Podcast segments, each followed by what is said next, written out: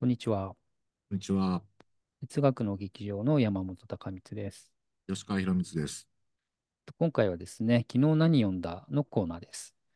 前回はね、あの、お正月に何を読みましたかというのでね、えっ、ー、と、吉川君の読んだ本を教えてもらったところだったと思います。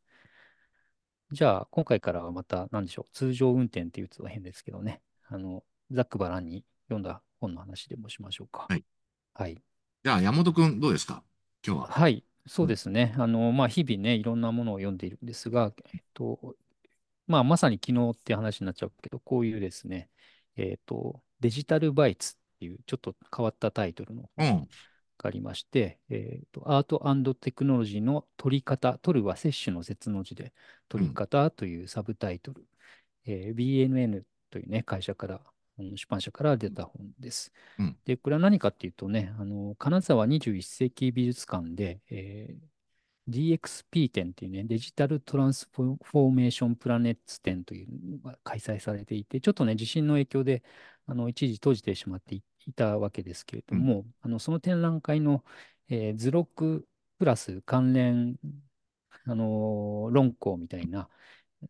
純粋な図録というよりはね、それと関連する本として作られたものなんですね。なので、あの、同美術館館長の長谷川由子さんが監修をしているというものになります。うん、であの、うん、まあ、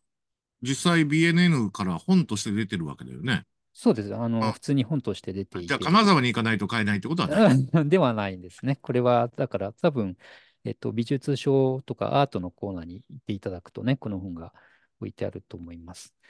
で、本はね、あの、えっと、だから、長谷川祐子さんの、その、巻頭言、ステートメントみたいなことから始まって、あの、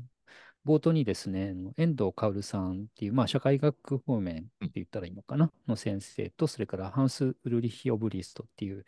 あの、アーティストみたいな人が、えー、方向を示すですね、こう、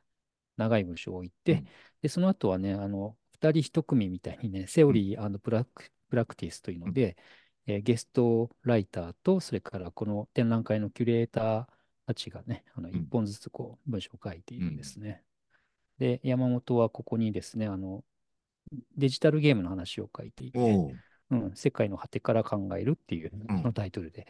文章を書いていたので、あの見本を頂戴したところだったりして、今ちょうどだから関東から順番に読みながら、あ、ほうほうなんて言いながら読んでいる最中でした。うん、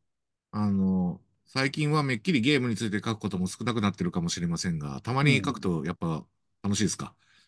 うん、楽しいですね。楽しいですねと言いながら、今、吉川君の言葉の裏側に、小文社の連載も、あれもゲームの話だろうというね。その通りです。連載の続きをね、えー、まだ書いてないわけですが、っていうあの本があってね、うん、これ、要するにデジタルバイツっていうのは、あのももはやね、我々はデジタル環境に取り囲まれても、その中で日常を送っているので、あの、生活、そこで生活してるというか、それ抜きには成り立たない生き方をしてるよねっていう概念があるんですね。うん、それをどう摂取していく世界になってるかな、なんてことをいろんな角度から、えー、論じたりね、見せたりする、そんな本になっています。でね、えっと、これに関してちょっとね、これ宣伝みたいになって恐縮なんですが、うん、あの、イベントが予定されていて、えっとね、2月14日の水曜日ですね。あ、もうすぐですね。うん、もうすぐですけどね、うん、その日の夜にですね、えっと、大観山蔦屋書店で、うん、えっと、イベントがあります。オンライン配信もありますが、先ほどお名前を挙げた長谷川優子館長と山本と、それから同展覧会のね、キュレーターを務めた本橋仁さんっていう3人であのお話をすることになっておりまして、えー、この本、もちろんね、お読みでない方も、あの読んだ方も楽しめるようにしたいなと思っていますので、えー、よかったらですね、あの、ウェブページなどをご覧いただけると幸いです。あの、この、えー、概要欄にも、うん、弁当や本の情報を入れておきますので、ぜひ皆さん、はい、えっと、ご購入いただき、またイベントに足を運ぶ、あるいはオンラインで視聴してはい。よろしくお願いします。はい、というわけで、まあ今日は、えー、はい、この辺りで、また、えー、次回別の本をご紹介しましょうか。そうしましょう。はい。